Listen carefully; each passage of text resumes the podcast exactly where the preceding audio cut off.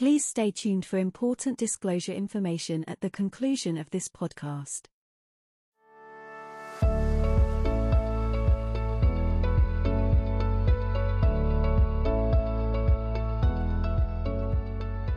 Hello, listeners, and welcome to DBRS Morningstar's the European Securitization Insights podcast. My name is Mudasar Chaudhry, Head of European Structured Finance Research here in London, and along with my colleagues, bringing you a variety of insights related to securitization markets. Today, I'm joined by Christian Aufsatz, Head of European Structured Finance, and Rehanna Sameja, Senior Vice President in the European RMBS team, both based in our London office. This is the second episode in our two part series talking about climate change and how it impacts credit.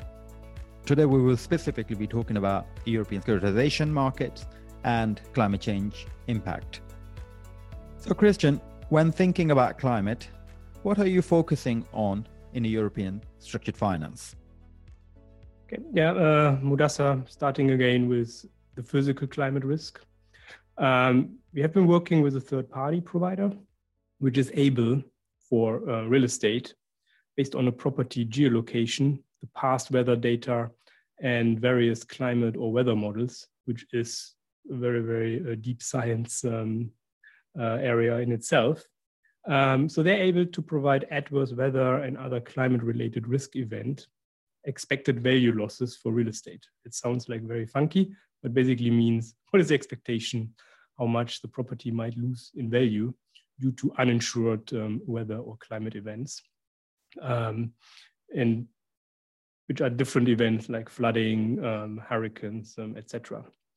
Um, they're able to provide that over various time horizons, and we discuss time horizons. Um, can look at it over five years, 10 years, um, 30 years, or what they call um, uh, short term, still five, 50 years. And they can also provide it in different climate change pathways. And we, being structured finance analysts, what we really like are tail losses, which are stressed estimates, which says, okay, um, in, a, in a very low likelihood, it would exceed X percent. So we've been looking into that and findings so far are, and not surprising on what we had saying uh, so far, that actually on average for the next 10 to 15 years, the expected losses due to adverse um, climate or weather events are in the low a single digit area and actually not substantially higher than they have been in the last decade. Um, but indeed, nevertheless, very um, interesting findings. Analytically, you also need to think about that um, in property related asset classes, such losses still tend to be insured. So, um, which means that ultimately, when you look about at RMBS or CMBS, um, given the insurance, um, the credit relevance is uh, really, really minor. Uh, we are obviously monitoring whether insurance will be still available over the next uh, few years. Um, but coming back to these expected losses, as said, uh, we looked at different time horizons. They then really start to diverge based on the climate change pathways, again, from mid-century onwards. So um, we look into that, um, and there will be more to come from our side in regarding this analysis. But um, when looking again at physical climate risk, it's interesting to see how different these expected losses can be at regional and even down to street level.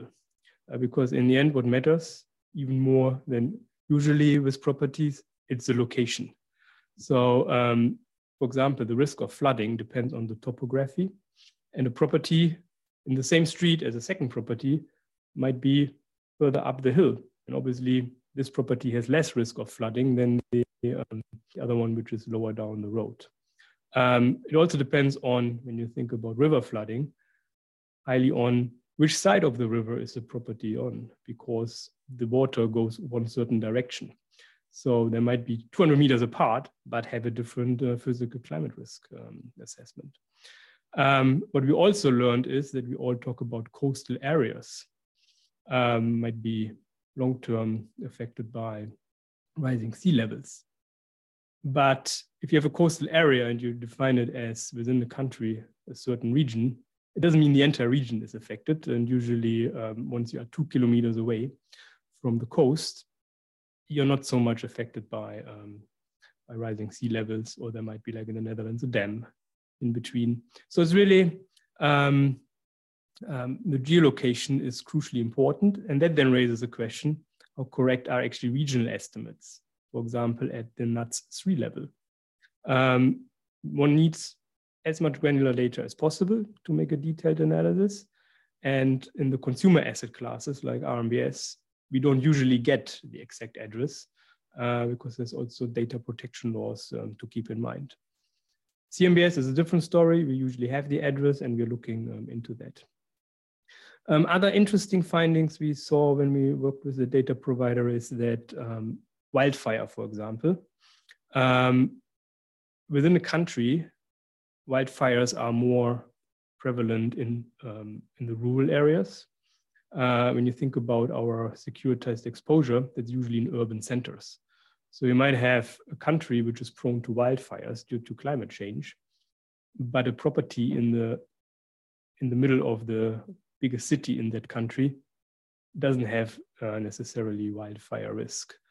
Um, one other finding we found is that, for example, in the UK, um, historically, what is the main physical climate change risk? Floods. Um, over the next decade, given the global warming, um, actually what is happening is getting warmer and floods are expected to be less than before. And in the UK, the main risk, as we have seen uh, last year, related to um, warmer climate are droughts. And unless you then afterwards have a spring flood, which can happen, um, very dry weather is not adverse for property values.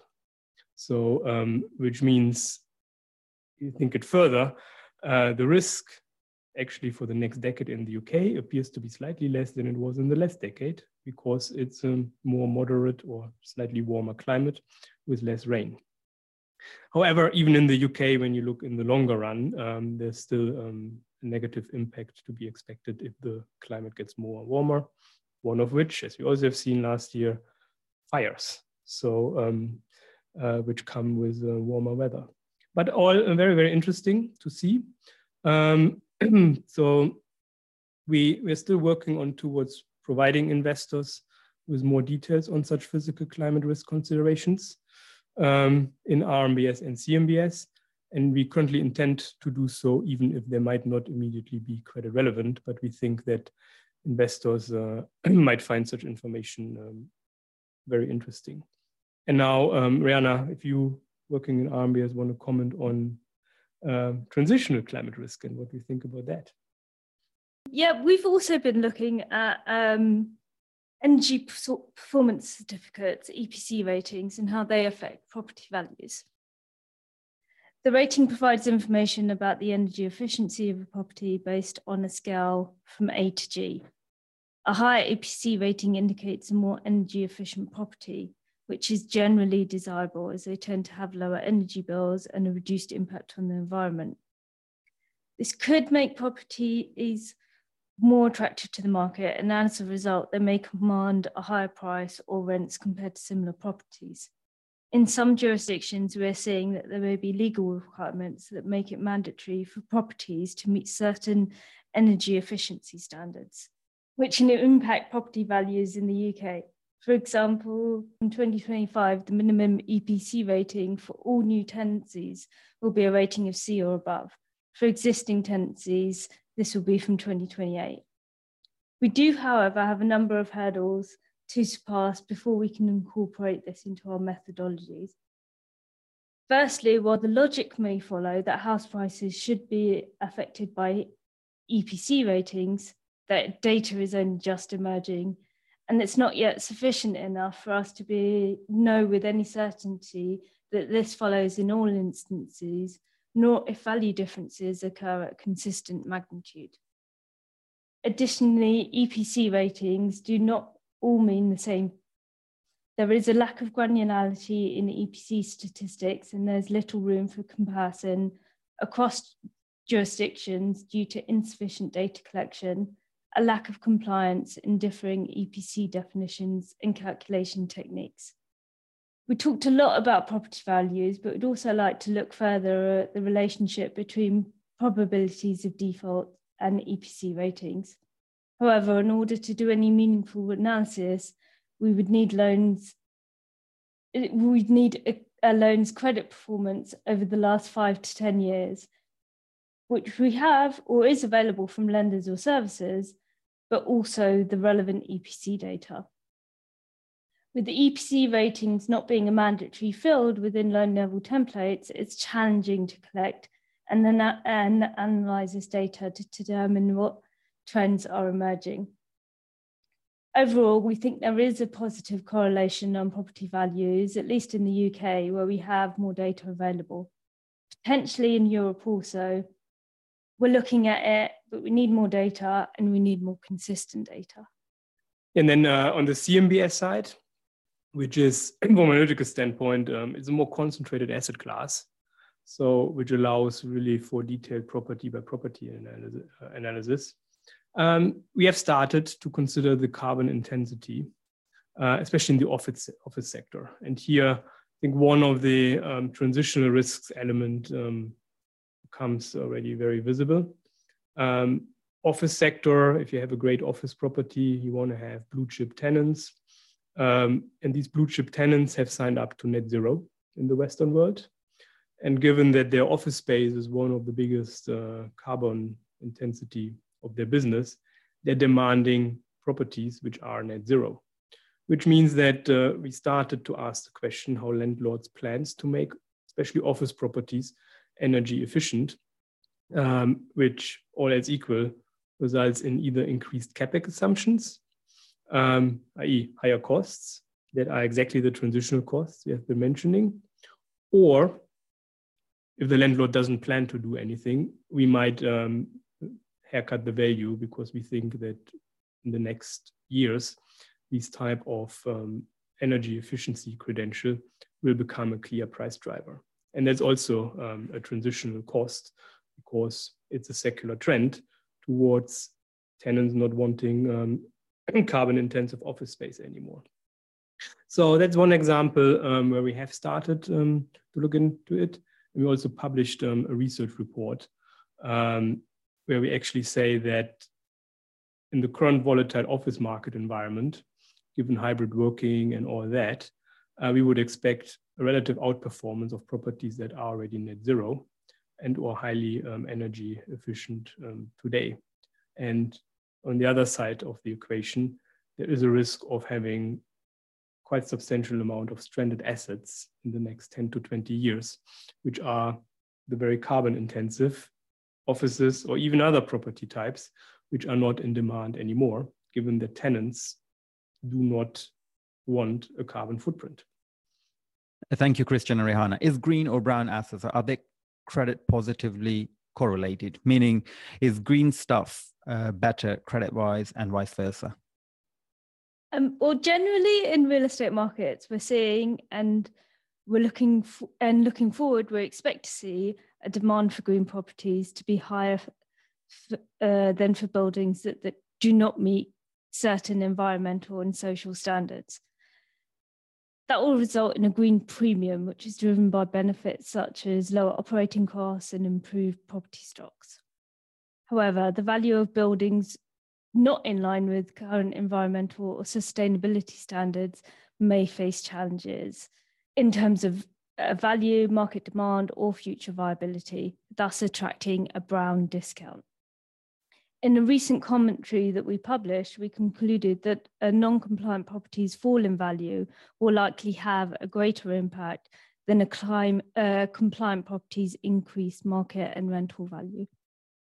And then uh, in other asset classes like uh, auto ABS, it's actually uh, somewhat less clear whether environmentally friendly vehicles, which are clearly uh, greener, also have better value credentials. So looking at um, EVs, um, the past few years, the value of um, electric vehicles actually appears to be more volatile.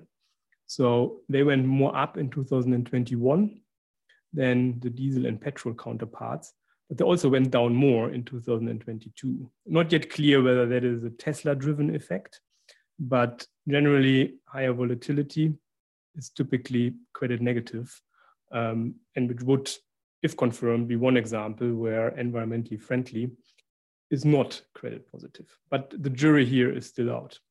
Um, what's also not yet clear on the in the auto side is to what extent depreciation curves might differ from those we know for uh, petrol and diesel cars.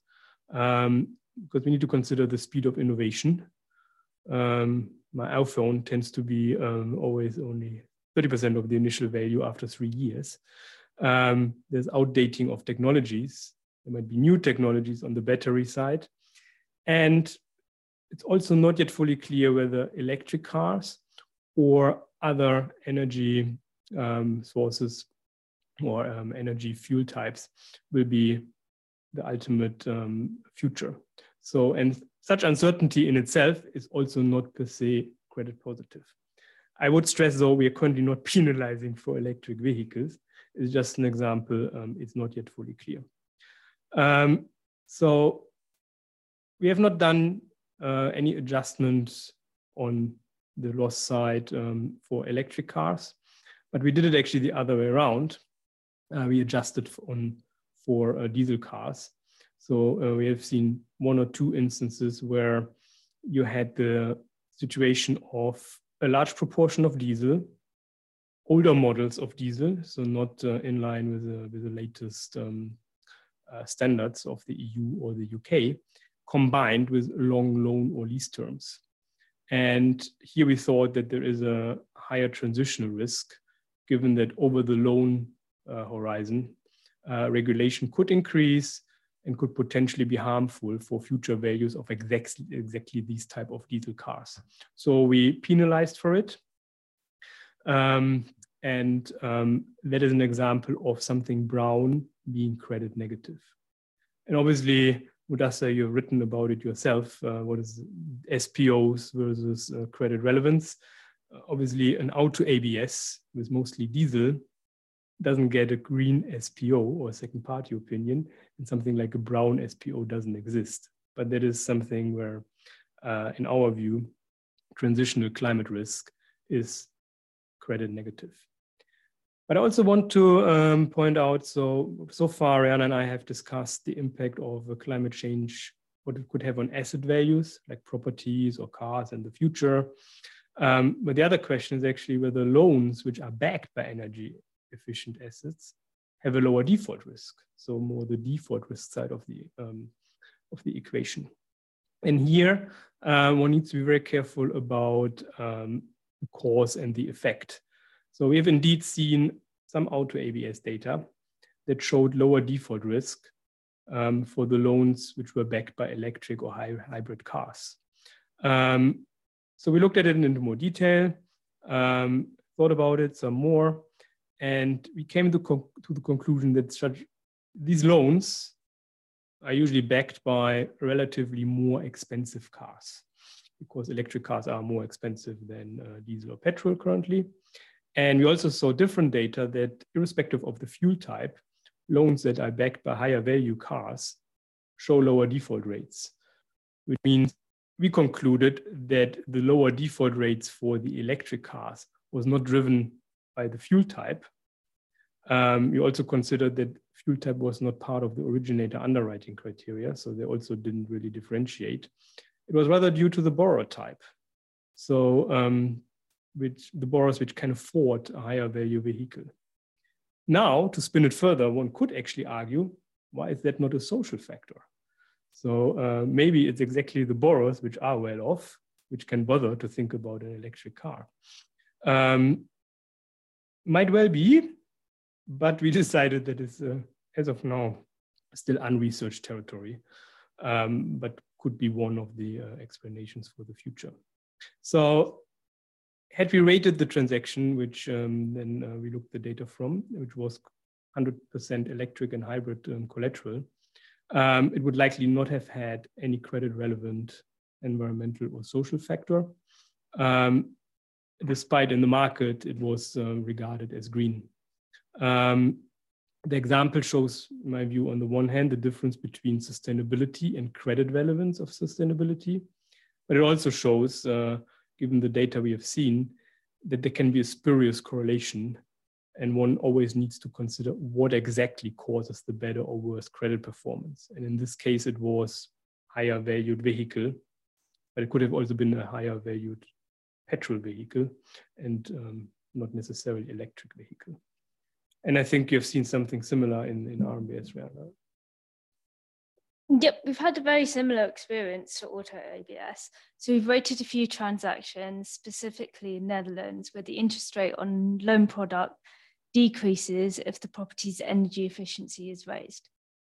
And we came to a very similar conclusion as you did in auto ABS, Christian, where it wasn't the asset profile that impacted the probability of default calculations, but rather the borrower's affordability. In this case, for the Jubilee Place 4 and the Jubilee Place 5 transactions, the lower interest rate had a positive impact on our default assumptions. I would note, though, there is a balance to be had here. Um, while decreased interest rates can have a positive effect on affordability and thus credit numbers, there is a point whereby the ratings of the bonds can be negatively impacted.